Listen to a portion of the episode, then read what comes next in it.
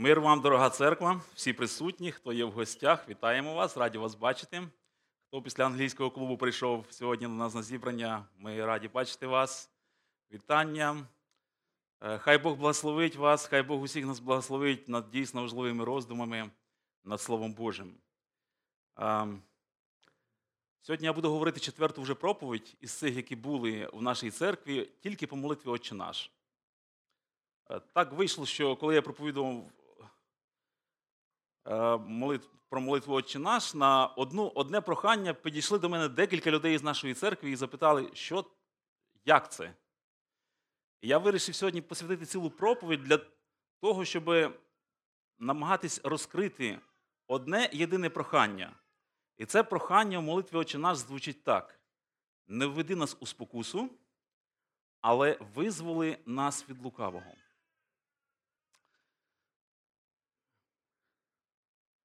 Тут може бути певна путаниця.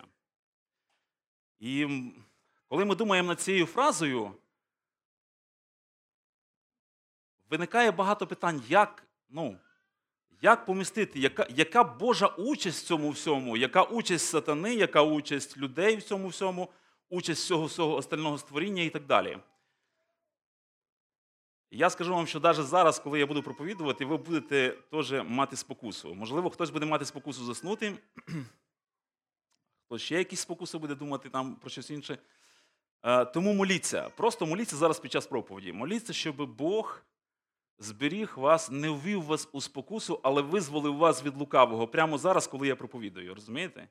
Це, це, дуже важливо. А, більше того, таке питання до вас. Як часто ви молитесь про те, щоб Бог не ввів вас у спокусу, але визволив від лукавого? Коли ви про це молитесь? Зверніть увагу, що Ісус не каже, коли ви впадете у спокусу, тоді моліться. Звичайно, тоді, коли ми впадаємо в спокусу, треба молитися. Але коли Ісус е, каже своїм учням перед своїми стражданнями, Він каже, моліться, щоб не впасти в спокусу. Моліться заблаговременно, звісно, якщо ви виконуєте слова апостола Павла, його настанову, де він каже, без перестанку моліться. Звичайно, що ви молитесь і, до, і, і під час, і ви молитесь постійно. І це фактично правильний стан, правильне відношення християнина.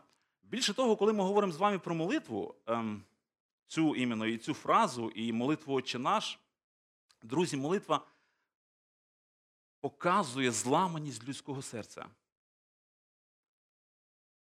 Часто е, молоді люди сьогодні, особливо люди, які будують стосунки, хочуть одружитися, да, вони часто задають собі питання, як далеко я можу зайти? Потрогати там, поцілуватися, обняти і так далі і тому подібне. Молитва Отче наш і оця фраза не введи нас у спокусу. Це приклад або показ зламаного серця перед Богом. Це показує те, що ти сам не можеш справитись, тобі треба Бог. Коли люди кажуть, як я можу далеко зайти, ви знаєте, звідки воно виходить? Це не виходить із смиренного, зламаного серця перед Богом. Це виходить із зухвалого, самовпевненого, самонадіяного серця. Я ж хочу попробувати себе. А ну давай, як я далеко можу зайти? Коли Ісус вчить молитися своїх учнів, Він вчить їх не просто сказати слова як мантру, Він вчить їх відношенню, сердечному відношенню, глибокому, смиренному відношенню перед Богом, зламаному відношенню перед Богом. І наша молитва до Бога, вона якраз і є відображенням, що наше серце зламане, упокорене і смиренне перед Богом. Тому що для того, щоб пройти спокусу, мені треба Бог. Мені треба молитись. Мені треба Його сила, мені треба Його підтримка, мені треба Його благодать. Ми пізніше про це поговоримо. Але як із цією фразою? Не введи нас у спокусу. Невже Бог вводить у спокусу людей? І відповідь так. Якщо б Бог не вводив у спокусу людей, Напевно, тут цього прохання, цьому проханню Ісус би не вчив молитися. Бог вводить людей у спокусу. Тут є е, два моменти важливі. Одне і те ж слово спокуса і випробування, яке мається на увазі в Біблії, одно, одно, одно і те ж поняття. От часто ми читаємо в Біблії, наприклад, в Старому заповіті, коли історію про Авраама читаємо. е, Біблія каже про те, що Бог спокушував Авраама, один з перекладів, синодальний. Насправді Бог випробовує Авраама. Тому ми зараз подивимося, як Бог спокушує або як Бог пробує людей, випробовує. Як Бог випробовує людей?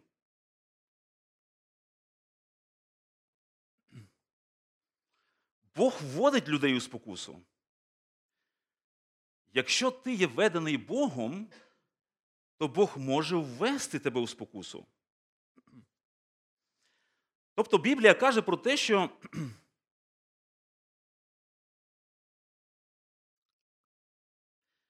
Бог веде людей. Одна із е, чудових історій це історія е, Йосипа в Старому заповіті. Історія про Йосипа така. О, Просто питання. Ви, ви, хто з вас Біблію читає, ви знаєте цю історію. Хто повів Йосипа в Єгипет? Скажіть мені. Караван повів. Да. Хтось думає караван. Да, караван. Але в кінці, коли Йосип дає оцінку при зустрічі зі своїми братами, він каже: не ви мене послали, а Бог послав мене. Тобто Бог привів Йосипа в Єгипет, але при цьому всьому задумі привести і шляху привести Йосипа до Єгипту, Бог використав різні засоби, різних людей, різні обставини, злих людей, недобрих людей. От ем, Бог хоче працювати через Йосипа в Єгипті, да? хоче привести його туди. Яких людей він при цьому використовує? Братів його, да? Коли Йосип приходить до братів, які там пасли скот, він приходить до них на пастбище, вони горять до нього ненавистю. Вони не мають любові до нього. Вони не знають Божого плану. Вони не хочуть йому добра, щоб він став прем'єр-міністром там через 17 років. Вони хочуть зла, вони хочуть позбутися з нього. Але їхнє бажання гріховне, коли вони хочуть позбутися його, Бог використовує для здійснення свого плану і своєї мети. Він веде Йосипа. Вони продають його каравану, да? коли караван купляє оці купці Йосипа, які вони мають цілі? Божі цілі. Вони теж думають, що Йосип має стати прем'єр-міністром і врятувати купу людей, життя? Ні. Вони думають заробити на ньому гроші, правильно Сашка. У них чисто земні приземлені цілі. Це гріховно, так. Да. Вони купляють його, вони продають його в дім Патіфара. Далі обставини. Е, Йосип іде в домі Патіфара робити свою справу. Відповідально відноситься, да? там жінка появляється Патіфара. Які Божі бажання і які бажання жінки в цей момент? Жінка Потіфара хоче затягнути його в ліжко. Але що хоче Бог в цей момент? Ну хто привів Йосипа в дом Потіфара, скажіть мені? Бог привів. У нього не було права вибору, у нього не було можливості, а то я не хочу йти. Я не буду. Він приходить займатися своїми відповідальними домашніми справами. І тут, коли приходить жінка, у неї зовсім інші цілі. Але у Бога зовсім інші цілі. Він використовує її, навіть жінку, да, Бог використовує. У неї злі наміри, злі цілі, щоб його спокусити до гріха.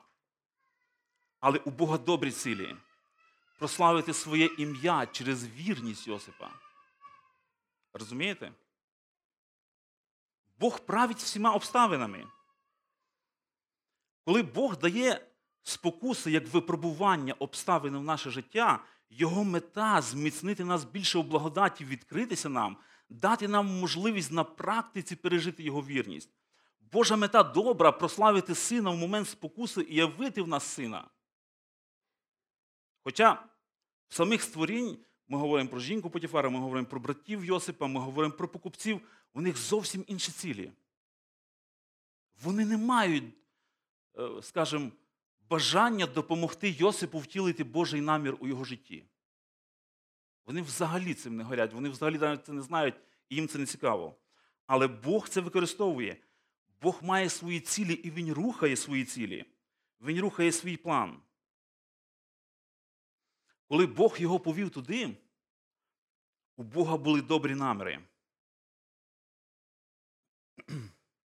І в кінці Йосип він каже, буття 50 розділ, 20 вірш, ви задумували на мене зло. Це, до речі, історія, коли він зустрічається з братами. Це теж спокуса. Яка спокуса могла бути в Йосипа? Відімстити. Раз ви зі мною так зробили, ви мене продали, я вам зараз помщуся.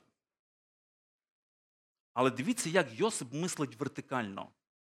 Він думає перед Богом, він розуміє, що це Божий план, він розуміє, що це Боже ведення в його житті, яке Бог здійснює, здійснив у його житті.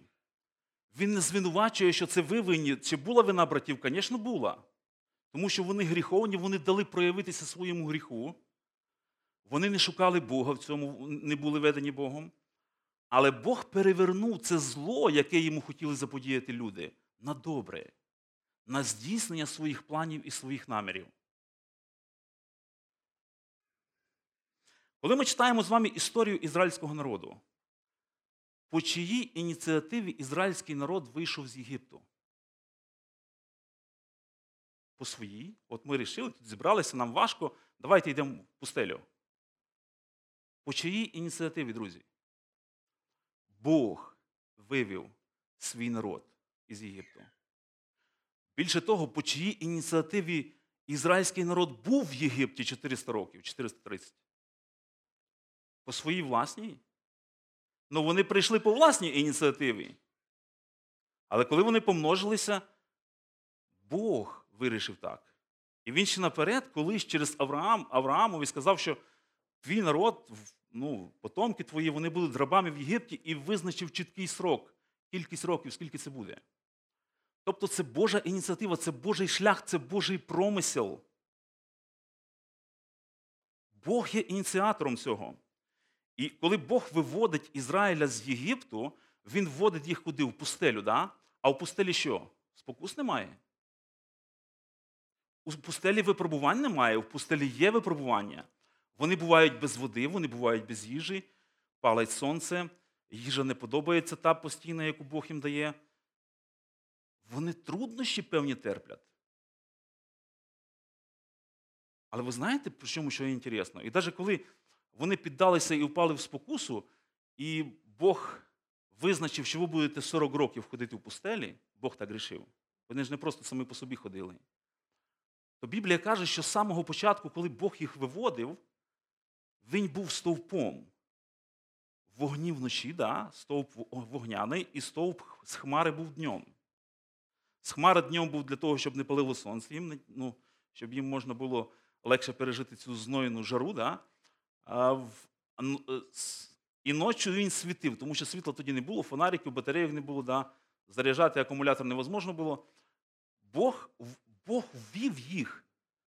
Він був в цьому стовпі, і коли цей стовп зупинявся, зупинявся весь народ.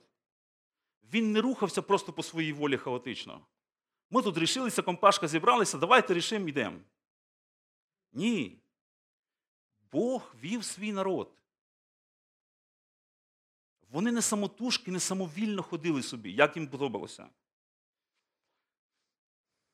Бог ввів їх в пустелю, Бог увів їх у стан випробування.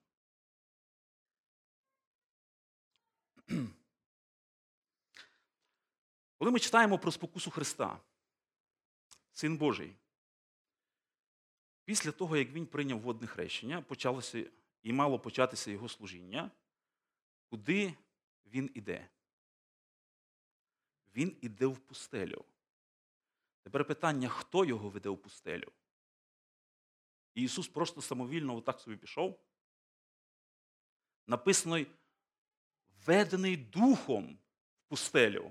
Для чого? Для спокуси від сатани. Він духом був поведений, Божим духом. І Ісус не просто опинився в пустелі, тому що ну, так рішилося, от случайно. Ні. Він був ведений Духом Святим. Дух Святий ввів його у стан випробування. І там був сатана, і сатана спокушував Ісуса як обставина, яка була допущена в його життя, яка спокушувала його 40 днів. І він там пробув.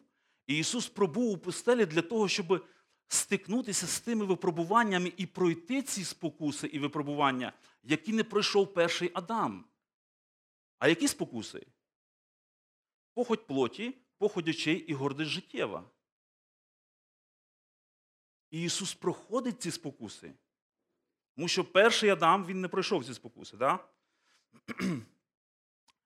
Коли ми е, читаємо в Біблії про смерть Христа, про Його страждання, Він наближається до Христа, Він наближається до цього е, заповітного моменту, коли Він має звершувати спасіння всього людства.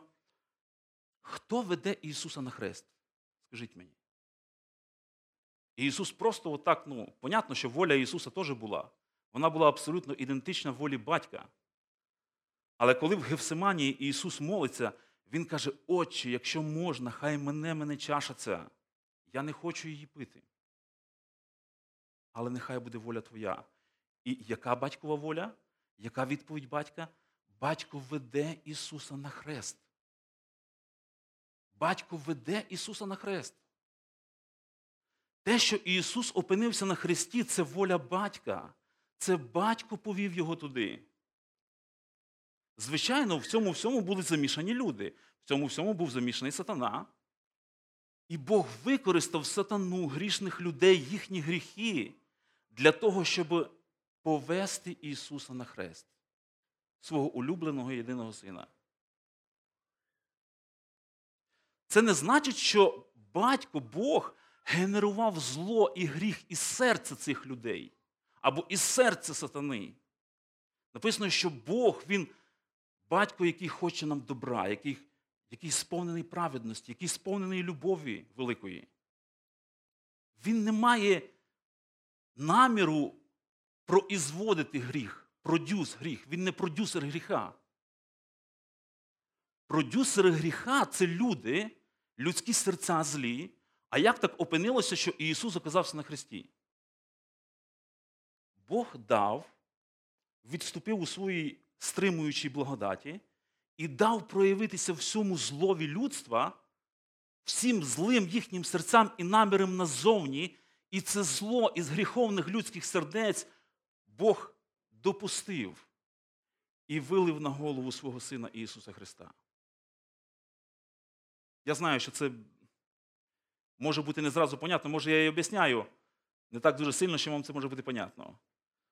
Окей, Прослухайте проповідь ще раз, може бути ще раз, і може стане зрозуміло. Тобто Бог він не є джерелом гріха, Бог є джерелом випробування, Бог є джерелом обставин, які Він створює.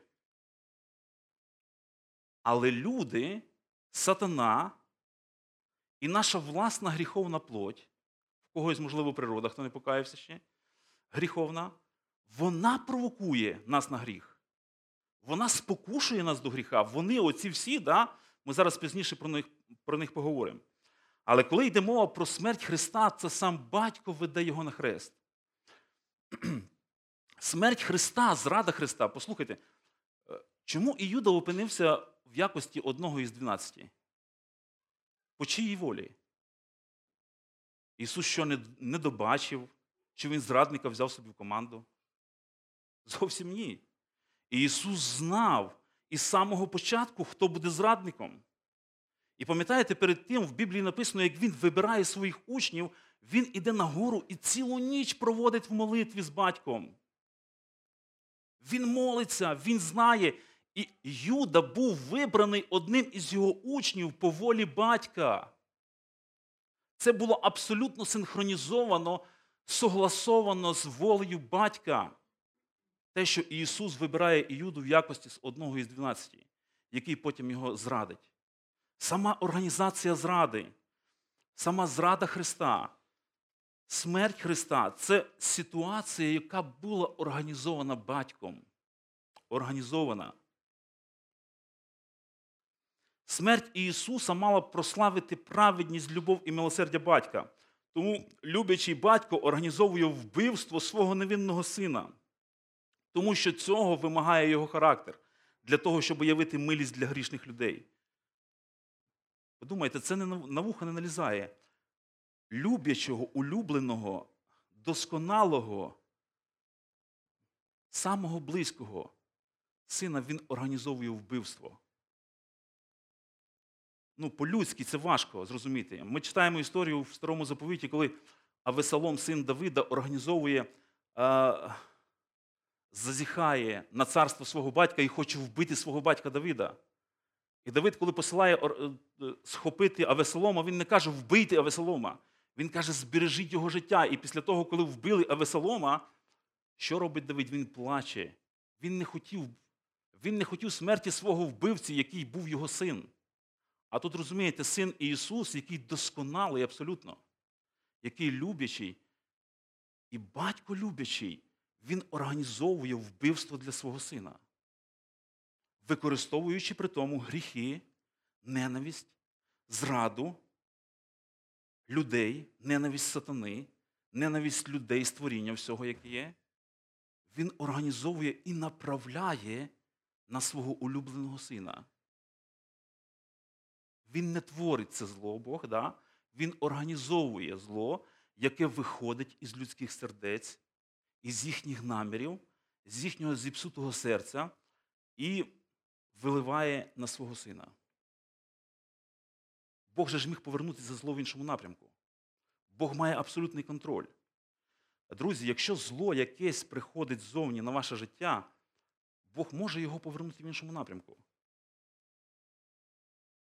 Якщо він повернув у вашу сторону, то це Бог зробив, друзі. Якщо Бог повернув зло вашого чоловіка на вас, це Бог зробив. Якщо Бог повернув зло вашої дружини на вас, то це Він зробив. Він ввів вас у стадію спокуси. Він ввів вас у стадію випробування. І вам треба молитва. Вам треба залежність від Бога. Вам треба молитись, Господи, визволи мене від лукавого. Не кажу, що Бог має визволити вас від вашого чоловіка чи жінки. Е, Не про це йде мова. Ми зараз трохи пізніше поговоримо про це, але хочу, щоб ви зрозуміли одне: Бог вводить людей у стан випробування, у стадію випробування. Бог не є джерелом гріха, але Бог є джерелом випробування. Посланні Якова 1.12 написано так: блаженна людина, що витерпить пробу, бо, бувши випробувана, дістане вінця життя, якого Господь обіцяв тим, хто любить його. Випробовуваний, хай не каже ніхто. Я від Бога спокушуваний. Тобто, я не є спокушуваний Богом до гріха. Я є випробовуваний Богом, да. Но Бог не спокушає мене грішити. Бог не веде моє серце до того, щоб я грішив під час випробування. Але сама ситуація, яку створює Бог в моєму житті, це Бог створює. І через цю ситуацію він випробовує. До речі, послання Якова написано до Єрусалимської церкви. Е, Єрусалимська церква, Яків був одним із пасторів Єрусалимської церкви, і вона переживала випробування, гоніння були на церкву. І тому Яків знав, до кого він пише. Це були люди, які переживали випробування, які переживали труднощі. І хто підняв ці труднощі, друзі? Знаєте, є, є такий вислів. Якщо ви не хочете виконувати дії 1.8, то будете виконувати дії 8.1. Знаєте ці два? На початку Ісус каже, дає доручення учням ідійте, проповідуйте Євангелія у всьому світі. Е, Вони вирішили не піти, то, що сказав їм Ісус. І в 8.1 написано, що церква почала переживати переслідування. Хто організував ці переслідування на церкву? Ну, там і організовував, може, сатана, е, люди організовували, Павло, Павло Савл ще тоді, да, ми знаємо, що він був організатором, одним із який е, труднощі створював для церкви. Але в загальному в загальній картині, хто? Хто над цим усім стояв і хто рішив так? Що церква зараз буде переслідування? Хто вирішив дати святий пінок, вибачте за слово, для церкви, щоб вона пішла і зробила те, що хто сказав? Як вони мали по всій Самарії і землі розпрошитися? Бог використовує обставини. Бог не народив зло в серцях правителів, людей, які були там, ну, е, серед яких жила церква. Але Бог організував це зло і направив на церкву свою. Для того, щоб це стало ситуативним злом для церкви, і щоб церква рухалася в цьому напрямку, вийшла за межі Єрусалима да, по всій Самарії і до краю землі, щоб Євангеліє Ісуса Христа було донесено до всіх людей. Це Бог робив, друзі. Це Бог організував всю ситуацію, це Бог організував це все. Тому, Яків каже, випробовуваний, нехай ніхто не каже. Я від Бога спокушуваний, бо Бог злом не спокушається і нікого він сам не спокушує. Але кожен спокушається і надиться, і зводиться пожадливою, пожадливістю власною. Моя власна пожадливість, вона спокушує мене. Не моя жінка мене спокушує. Не чоловік ваш, кого є, чоловіки вас спокушують. Не діти ваші вас спокушують, навіть якщо жінки уйшли на ретріт, да? а їх не було. Ваші власні пожадливості спокушають вас і ведуть до гріха. Бог не забрав, повністю не вирішив це питання. Пожадливість з наші з нами лишилися ще по життю тут. Там на небі Бог це вирішить.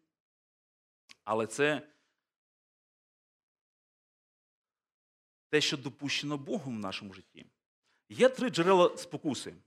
Якщо Бог, якщо можна сказати так, спокушає нас або е, направляє нас до праведності під час спокуси, до богоугодного життя, до його цілі у цих випробуваннях, е, його цілі в цих випробуваннях завжди праведні, завжди святі, завжди досконалі, завжди добрі для нас, завжди благі його наміри.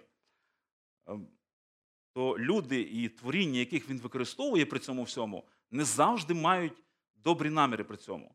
Ісус каже: Я прийшов для того, щоб мали життя і життя з подостатком, да? А сатана, вор, приходить для того, щоб вкрасти, вбити, погубити.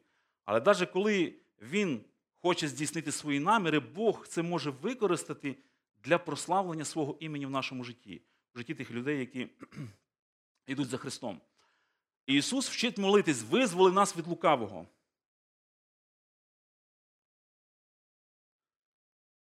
Не введи нас у спокусу, але визволи нас від лукавого. Що мається на увазі визволити від лукавого? Від якого лукавого? І ось вони. Перше це сатана, яким Бог випробовує своїх вірних. У випадку з Йовом в біблійній історії це дуже чітко показано. Сатана не хоче, щоб Йов прославив Бога в стражданнях. Він хоче, щоб Йов відмовився від Бога. Це злі його наміри, злі наміри сатани. Але у Бога в той же час, який допускає сатану на Йова, в нього добрі сердечні наміри. Він любить Йова, він хоче прославити своє ім'я через богоугодне життя і вірність Йова в цій ситуації. Друге джерело це світ. Світ є також зовнішнім джерелом спокуси для нас. Система світська, світська вона є зла. Принципи, стандарти, система, про які живуть люди в світі, вона зла система. Система побудована і функціонує не за принципами Божого царства. Вона діє і функціонує за принципами людського царства, людських стандартів, людських планів, людських намірів. І взагалі Боже, світську систему взагалі Божі цілі і плани не цікавлять.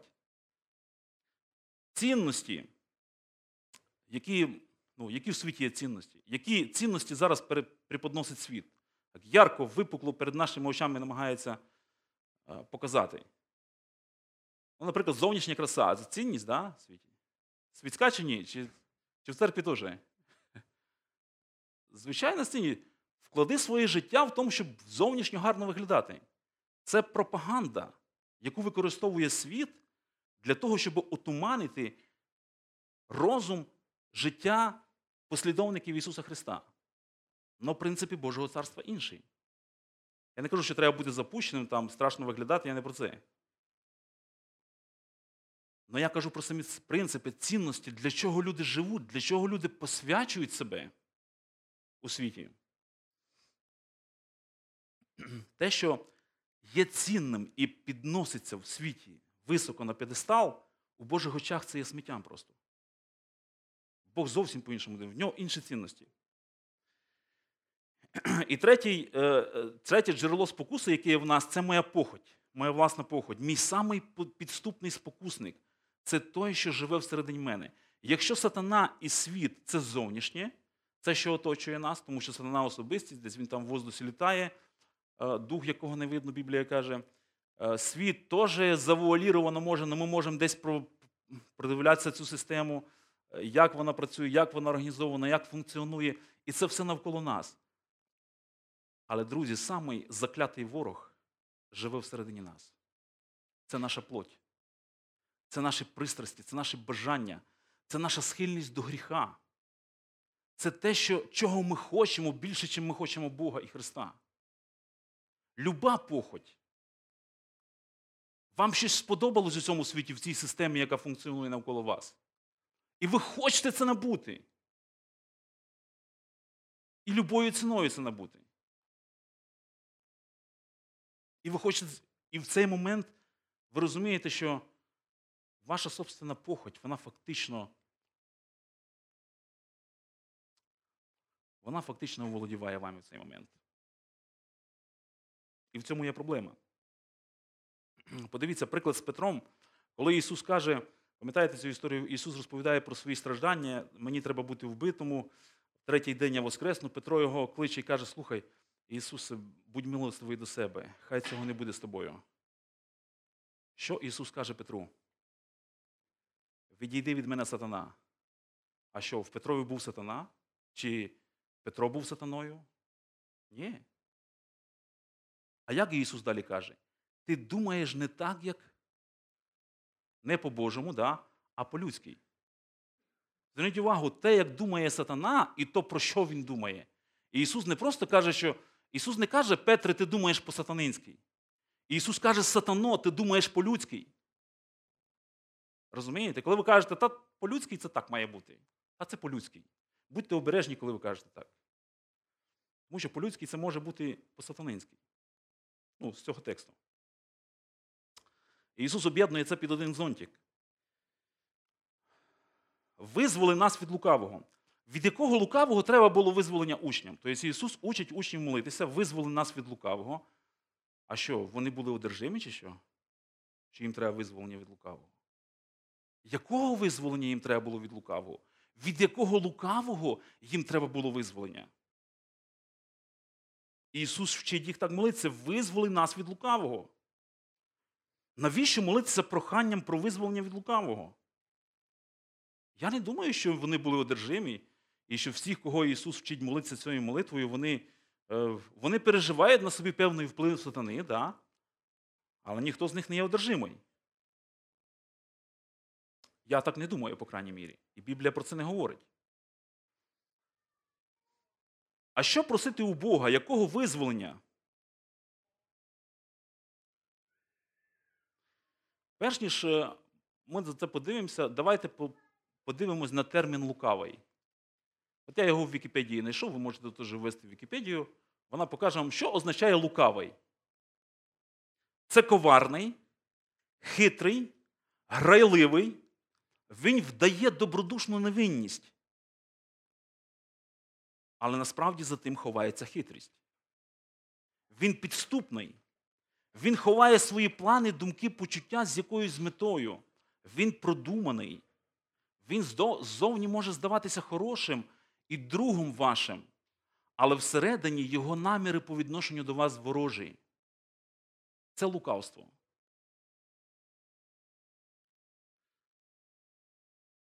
Отже, про кого тут іде мова? Від якого лукавого Ісус вчить звільнитися або вчить, щоб Бог дав визволення? Від якого лукавого? Ми можемо з упевненістю сказати, що тут мова йде мінімум про трьох лукавих. Я зараз покажу вам, хто це. Перший лукавий це сатана. Сатана він своєю функцією отуманює світ, він сіє розбрат, сіє зло, сіє е, ненависті, сіє гріх, сіє, е, спокушає людей до того, щоб вони не слухалися Бога, щоб вони не йшли за Богом, щоб вони не являли вірність Богові і так далі. Сатана 100%. В Біблії часто він названий лукавим, підступним, хитрим, звабливим, грайливим. Біблія також каже про світ, який є навколо нас. Система, світська система, я вже про неї згадував. Да? Також названо у Галатам 1.4 написано, який віддав себе самого, тобто Ісус Христос віддав себе самого за гріхи наші, щоб визволити нас від чого? Від злого сучасного віку за волею Отця. Отже, Бог в Біблії називає лукавим сатану, і Він називає лукавим світ. І ще який лукавий? Про саму людину. Також іде мова, що вона лукава. Написано лукаво серце людини більше за все і крані зіпсути. Хто його знає, і Бог знає серце людини. І Бог таки, таку оцінку дає людям. Далі в псалмах написано, що з лукавим ти поступаєш по лукавству Його. Тобто мова йде про людину. Євреям 3.12 написано: стережіться, щоб не було в комусь з вас. Він до братів говорить: серце лукавого або невірного. Тобто мова про сатану, про світ, який навколо нас є, і про людей, нас самих.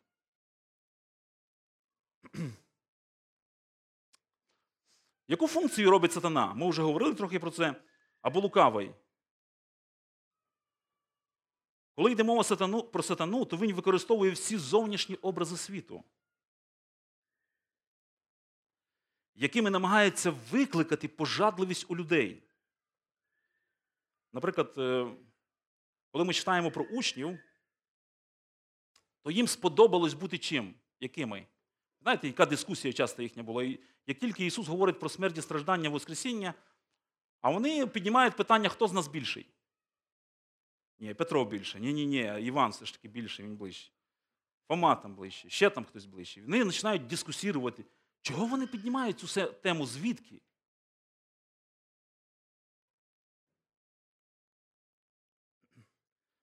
Звідки взагалі ця от природа, бажання конкурувати, бажання бути більшим, бажання бути кращим, бажання бути більш значимим, чим мій сусід є, бажання бути більш гарнішою, ніж моя подруга, яка зі мною є? Звідки це бажання? Друзі, це бажання по природі своїй є сатанинським. Це бажання по своїй природі є сатанинським. Яким хотів стати сатана, коли став сатаною?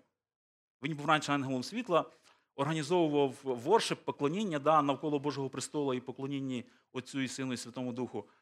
А тут е, написано, він хотів стати на престолі Всевишнього, сісти для чого? Щоб йому поклонилися. Чому? Бо він завважав себе, що я більший, я достойний цього. Я вартий сидіти на престолі. Він возумнив себе більшим, чим він був насправді. Бог йому не давав позицію бути таким. Але він вирішив для себе сам, що я ж достойний, я більший, чим Бог мене назвав бути. Бог мені сказав, що я ангел, який відповідає за а я я хочу бути сидіти на цьому, кому поклоняються. Бо я так вважаю. Тому, коли учні вони дискусують між собою, кажуть, спорять, не просто дискусують, а спорять між собою, хто з нас більший, це бажання виходить з їхнього серця, звичайно. Але це бажання ідентичне і природнє бажанню сатани. Бажання нашої гріховної природи, нашої плоті, всі бажання які звідти виходять, я не кажу зараз про нашу нову природу з Христом, я кажу про, про плоть нашу. Все, що виходить із плоті, все, що виходить із гріховної людини, з гріховної природи, друзі, воно ідентично і близько до сатани. Воно одне й те ж саме природнє. Що йому природнє? Така сама тенденція пропагується у світі. Подивіться, що світ пропагує. Це сатана, в нього така природа, е, такі бажання, схильності. А от нас в людях такі бажання. А світ, система як построєна, в якій ми живемо навколо. Де ви бачили останній раз білборд про, ну, якщо це не церква, не віруючі виставили, а просто світ, а там якийсь магазин, е, важно бути смиренним. Якщо тебе вдарили в одну щоку, підстав іншу. Ви бачили десь таке? Ви чуєте, як це пропагується в системі навколо нас, яка оточує нас? Світська система? Я такого не чую. Ось що я чую, друзі, ось що я бачу. Самозначимість. Тебе не вважають за тим, ким ти є насправді. Ти більшого вартий, чим ти є, чим ти думаєш про себе, чим світ думає про тебе навколо. Докажи свою значимість.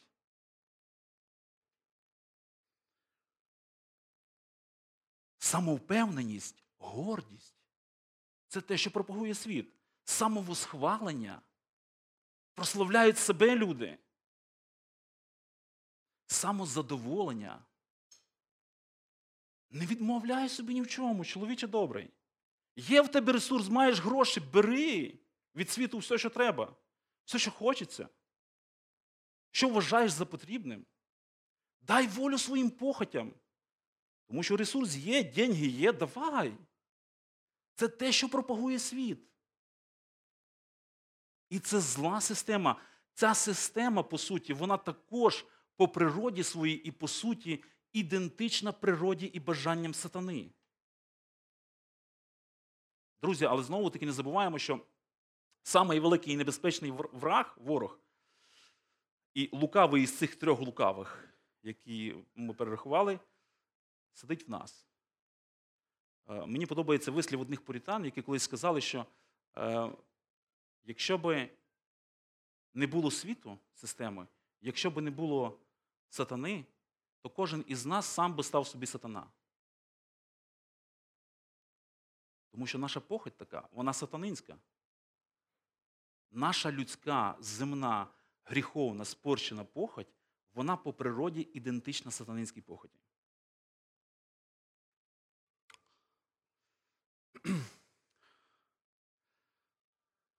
Приклад із реального сімейного життя. Не про ліфт і не про соплі, сестри. Про е, інше трохи. Моя е, дочка, вона сходила по важкому памперс. Так? Це полегше примір. Я так акуратно просто висловився, щоб не е, когось не стошнило. І я чую запах і чую, що від неї йде запах, да? Це, кстати, пахне, да? определенним образом. І я кажу, доню, ти це зробила? Назвав вона конкретно, знає, що це? Вона каже, ні. Кажу, доню, а хто це зробив? І вона каже, Льоша.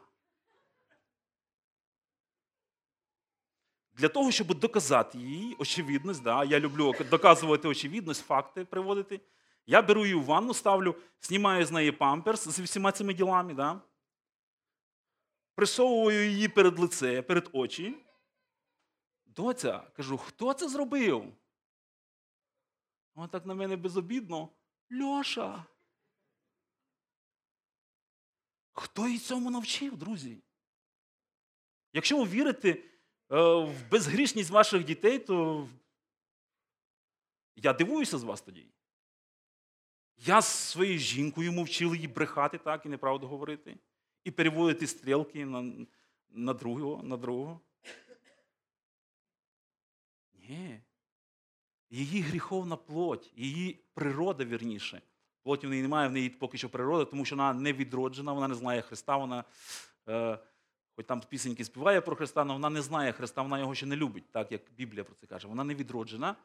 І тому в неї гріховна природа, вона вся показує себе у всій красі. Вона переводить стрілки, вона переводить відповідальність на іншого. Я вам скажу, що у нас християн теж буває, що ми переводимо стрілки. Що ти зробив? Хто це зробив? Сатана. Сатана збоку дивиться і думає, я би сам не додумався до того. Навірно. О, це шутка. Але наша спорчена гріховна плоть, вона любить перекладувати відповідальність на сатану, на льошу. Вона любить перекладувати відповідальність на, на ще когось іншого, на, на людей, які погані є в моєму житті. Вона це любить. Це природньо для неї. Для Адама було природнім перекласти свою відповідальність на, на Єву. Для Єви було природньо відповідальність перекласти на Змія. Розумієте, як гріх діє?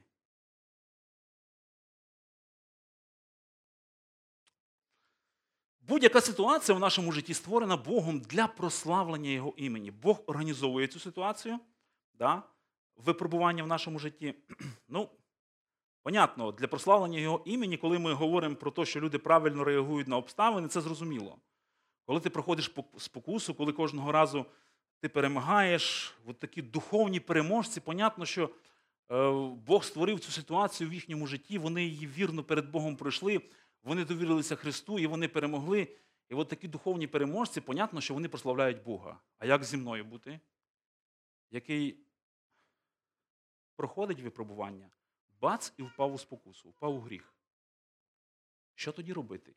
Чи така ситуація, коли я переживаю випробування і падаю у гріх, служить для прославлення Божого імені? Друзі, Бог дає ситуацію. І послухайте, як ця ситуація служить для прославлення Божого імені? По-перше, Бог, Він розкриває серце. Назовні виливається гріховна поведінка людини. Як це служить прославленню Бога, запитаєте ви? Мінімум, це прославляє Бога так, що це показує, що все створіння належить йому. Це показує зіпсутість вашого гріховного серця людського. А це прославляє Бога. Бог про це сказав на сторінках Біблії. І Бог на опиті допомагає людині переконатися, дивися, те, що, про що я сказав у Біблії про твоє серце, про твою поведінку, ось ти з цим стикаєшся на практиці. А це каже про те, що я Бог прав, коли написав про тебе, коли сказав про тебе щось. І це прославляє Бога. Ця ситуація черговий раз розкриває нашу гріховність, прославляє Слово Боже, сказано про людину. А потім з цим гріхом Бог чекає нас, щоб простити і очистити. І тим самим Бог, коли прощає і очищає нас від гріха, згідно Євангелія, е, згідно послання Івана, пам'ятаєте, написано, що він, будучи вірний і праведний, очистити може наші гріхи, щоб очистити наші гріхи, щоб простити наші гріхи, очистити від всякої неправди. Він прославляє свою вірність. Він каже: слухай, ти впав зараз під час. Ти не пройшов випробування. Але я тебе приймаю, я тебе прощаю і я тебе очищую, тому що ти моя дитина, ти мені належиш. Ти не можеш, ти не пройшов, ти завалив екзамен. Але я тебе прощаю. Я тебе хочу очищувати. Потім подумайте собі, цей гріх, в який, я, в який ми падаємо під час випробування, Бог перетворює дивовижним чином або обертає, не перетворює, а обертає цей гріх як інструмент, як інструмент зросту для нас як інструмент навчання, він вчить нас рости в цьому. І він тим самим показує більше благодаті для нас. Він показує, слухай, бачиш, ти стикнувся з цим гріхом, ти не можеш сам, тобі треба благодать. Тобі треба Ісус Христос, тобі треба пройти моя сила. Я тобі треба для того, щоб пройти цю спокусу. І ми вчимося довіряти благодаті Христа. Ми вчимося покладатися на благодать Христа. Ми вчимося покладатися на Нього в ці моменти, коли переживає випробування. І в кінці кінців, друзі, все завершується славою Христа. І в цьому є підбадьорення для тих із нас, хто піддається, піддався спокусі. Як Бог демонструє свою вірність під час спокуси? Перше послання до Коринтян, 10 розділ, відомий 13 вірш. Вас настигла спроба не інша, а яка? Людська. Навіть якщо це сатанинська, але це людська спроба. Ідентична. Але вірний Бог, який не дасть вам випробування понад силу, але дасть полегшення, щоб ви могли знести. При випробуванні Бог дає полегшення, щоб ми могли перенести. Яке полегшення дає Бог? Що Він полегшує в ці моменти, коли ми проходимо складні моменти в нашому житті? Коли ми проходимо випробування? Перше, Бог полегшує зовнішні обставини. Коли ти стикаєшся з випробуванням, Бог регулює тиск, який на тебе давить. Він створює і організовує ці обставини, але Він знає тебе. Він знає, наскільки ти зараз покладаєшся на Його благодать. Він знає і регулює зовнішній тиск обставин зараз, які ти проходиш. То згідно того, як він знає тебе. Розумієте, він чітко регулює це. Він знає, скільки тобі дати тягаря. Скільки ти знесеш зараз. Він зовнішньо регулює. Ісус зустрічався на сторінках Біблії, ми читаємо з людьми, і Він давав їм полегшення. Яке? Зцілення. Ісус зцілював людей. Ісус давав полегшення людям. Зовнішнє, обставини. Коли Він вирішував, Він це регулював все. Це в його владі, в його руках. Далі Він дає полегшення на рівні поведінки і її наслідків. Він дає полегшення на рівні поведінки. Подумайте, друзі, скільки в вашому житті було таких моментів, коли ви планували вже, уже намір у серці є зробити гріх, зробити зло це. І Бог бац зупиняє вас. І Бог не дає вам зробити цього. Бог не дає вам сказати слово, яке не треба сказати. Бог відводить від вас зустрічі тою людиною, з якою ви зараз хочете відчитати її вже, вже, вже є бажання. але пройде сутка, і ви вже зовсім з іншим е, серцем, з іншим е, розумом підходите до цієї ситуації. Бог дає полегшення. Він не дає родитися гріху, який уже зачатий у ваших намірах, у ваших мислях. Чув одну історію, як один віруючий пішов в командіровку. Ну, це не для розслаблення ця історія, але просто вона приклад того, як Бог стримує зло, яке вже є в наміри, яке вже є в наміри серця. Пішов у командіровку, поїхав е, далеко від дому, від жінки, з якоюсь дівчиною познайомився там і запросив її в отель. Ну, переспати нічку. Все це ніби організовано, він іде вже. Ну і перед тим, як лягти в ліжко, він іде приймає душ ванну. І коли він приймає душ, подскальзується і ламає три ребра. І замість того, щоб лягти в ліжко, він лягає у швидку, його довозять в лікарню, і так Бог не дав народитися гріховній поведінці, плоду гріха, який був у серці вже зачатий. Уже намір був, розумієте, вже от має статися. Але Бог зупиняє це. Фараон має намір знищити єврейський народ. Він женеться за народом. Він хоче вбити, погубити їх, але Бог не дає народитися цьому гріхові. І на сторінках Біблії ви знайдете масу прикладів про те, як Бог уже зачатий гріх стримує і не дає йому народитися. Бог дав народитися гріхові в момент, коли розпинали Христа, і іменно в цей момент, тому що час прийшов, в Біблії написано так було. А тут написано, не могли схопити його. Чому? Бо час не прийшов. Бог своєю благодаттю стримував народження гріха цих людей, тому що мав бути відповідний час, коли Христос мав піти на хрест і страждання, і тоді Бог попускає свою стримуючу благодать, розширяє її, розмикає її, і гріх цих людей мав виплюснути і впасти на голову Ісуса Христа. Бог не дасть народитися гріху, який може бути вже запланований. Він часто не дає це. І я думаю, що кожен із вас свідок свого життя, коли ви подумаєте, у вас є купа історій, коли Бог не дав народитися зачатому в вашому серці гріху. Ви вже мали план, ви вже мали наміри це зробити. І Бог зупинив обставини знову, які створив, щось зробив таке і, і не сталося. Друзі, найбільше полегшення, найбільше. Я в захопленні від того полегшення, яке дає Бог. Це третє полегшення на рівні серця. Бог дає полегшення під час спокуси на рівні серця.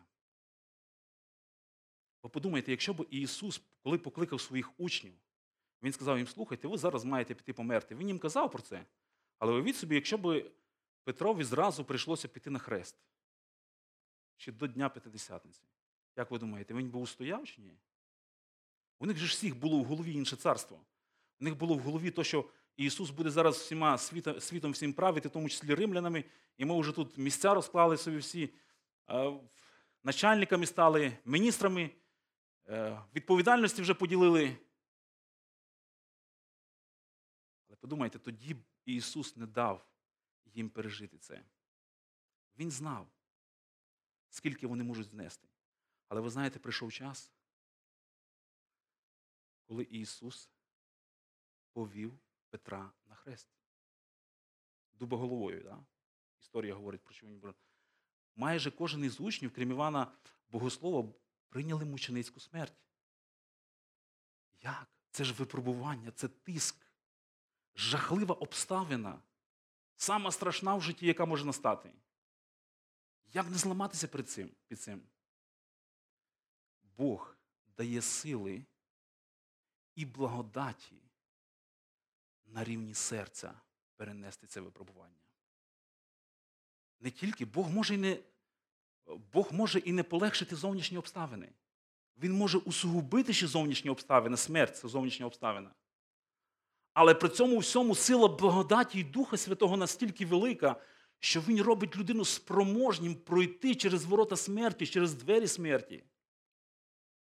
А чому? Друзі, тому що коли Бог полегшення дає на рівні серця, Він захоплює серце Христом. Він собою захоплює. Він настільки захоплює собою, що, опиняючись в певних обставинах, ти не маєш навіть бажання грішити. В тебе нема навіть в думках не послухатись Бога. Ти хочеш послухатись Бога зараз. Яка би тяжка обставина не була, Бог дає оце полегшення на рівні серця. Він проявляє себе, Його благодать настільки діє і проявляє себе, що ти, виявляється, маєш достатньо ресурсу, щоб перемогти свою власну пожадливість, не послухатись Бога і піти від Його путів. Ти маєш бажання це робити. Більше того, якийсь небесний хор грає в твоїй душі тоді. Ти радуєшся, ти, ти просто внутрі співаєш від того, що коли проходиш це іспитання, тому що Бог дає полегшення на рівні серця. Його благодать настільки сильно діє, що яка б важка обставина не була, ти проходиш через цю обставину, ти діє, ти йдеш. Бо Він дає полегшення на рівні серця. Він звертає нашу увагу і наш погляд на сина. Друзі, і це питання ідентичності. Син явив абсолютну і незламану вірність батькові під час випробування в пустелі. І в кожному моменті свого життя його досконала посвята зараховується мені в подарунок. Друзі, якщо мені зарахована смерть Христа, якщо вам зарахована смерть Христа на Христі, а всім віруючим, хто повірив у Христа, ця смерть на Христі зараховується, то вам автоматично зараховується екзамен, який Ісус здав в пустелі і здавав на протягом всього свого земного життя. Тобто Бог Бог каже, слухай, всі твої минулі, теперішні і майбутні екзамені здані. Вони здані Ісусом Христом, тобі не треба їх здавати. Ну, не те, що не треба їх, тобі треба їх здавати. Але оскільки вони здані Христом, ти можеш покластись на те, що Він зробив, і здати екзамени на основі Його благодаті. І навіть коли ти будеш не здавати ці екзамени, знай, що цей екзамен уже в Божих очах зданий Ісусом Христом. Кожна ситуація, з якою стикнувся Христос протягом свого життя, Він пройшов її богоугодно. Ти не пройдеш богоугодно кожну ситуацію. Завтра, післязавтра прийдуть ситуації, ви не пройдете їх багато з цих ситуацій. ви впадете в спокусу. Вам треба буде визволення від лукавого. Але Євангеліє полягає в тому, що Ісус вже здав наперед цей екзамен. То, що здав Ісус, зараховано вам, а Він здав відмінно. Він здав на 100 балів. Друзі, не на 98, на 100. На 100 балів. Тому, коли ми проходимо спокуси, коли ми проходимо випробування, на кого ти надієшся тоді? Де і з ким є твоя ідентичність? В Божих очах Ісус здав екзамени на відмінно. І Він здав не просто свої, Він здав мої і ваші екзамени на відмінно. Минулі, теперішні і майбутні. І в цьому є Євангеліє. Євангеліє для життя. Це база, на якій строїться життя християнина. Це основа, яка дає мені праведно жити перед Богом і проходити спокуси. Солонянам, в другому посланні 3.3 написано: вірний Бог, який ствердить вас і збереже від лукавого. Я хочу, щоб ми з вами подумали про нашу ідентичність з Христом.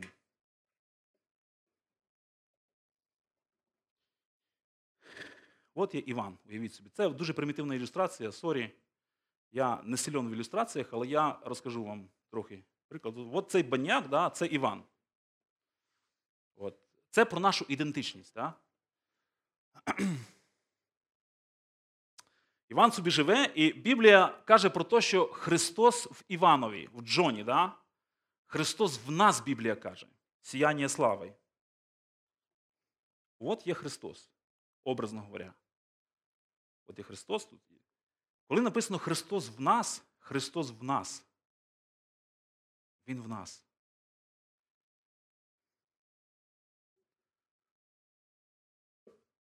Але Біблія багато разів каже, що ми у Христі. І зараз оцей Іван, да, внутрі з Христом, поміщається в Христа.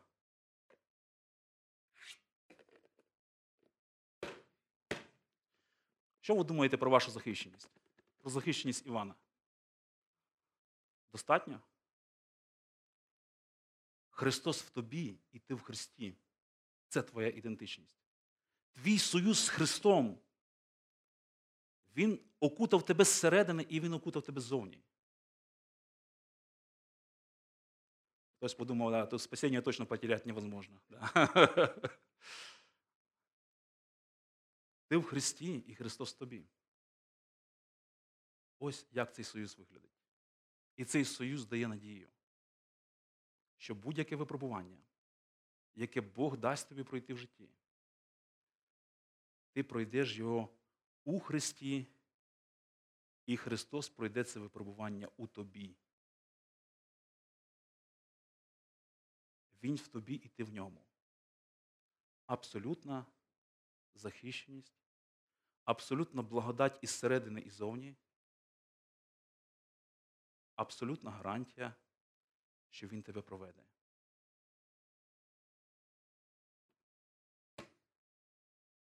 Де сьогодні ти шукаєш свою ідентичність? Коли ти проходиш випробування? Хто є твій пан? Хто є твій цар? Чи ти поклав свою надію на благодать Христа, на Його особистість? Чи ти з ним проходиш ці спокуси? Знаєте, тільки упомянув практичний дуже приклад, наболівший. Багато з вас вже про це не хочуть говорити. Вакцинація. Це не в нашій церкві, це в наша, нашій церкві якби, цим проблем нема, але я стикаюся з людьми. А, і знаєте, з чим я стикаюся?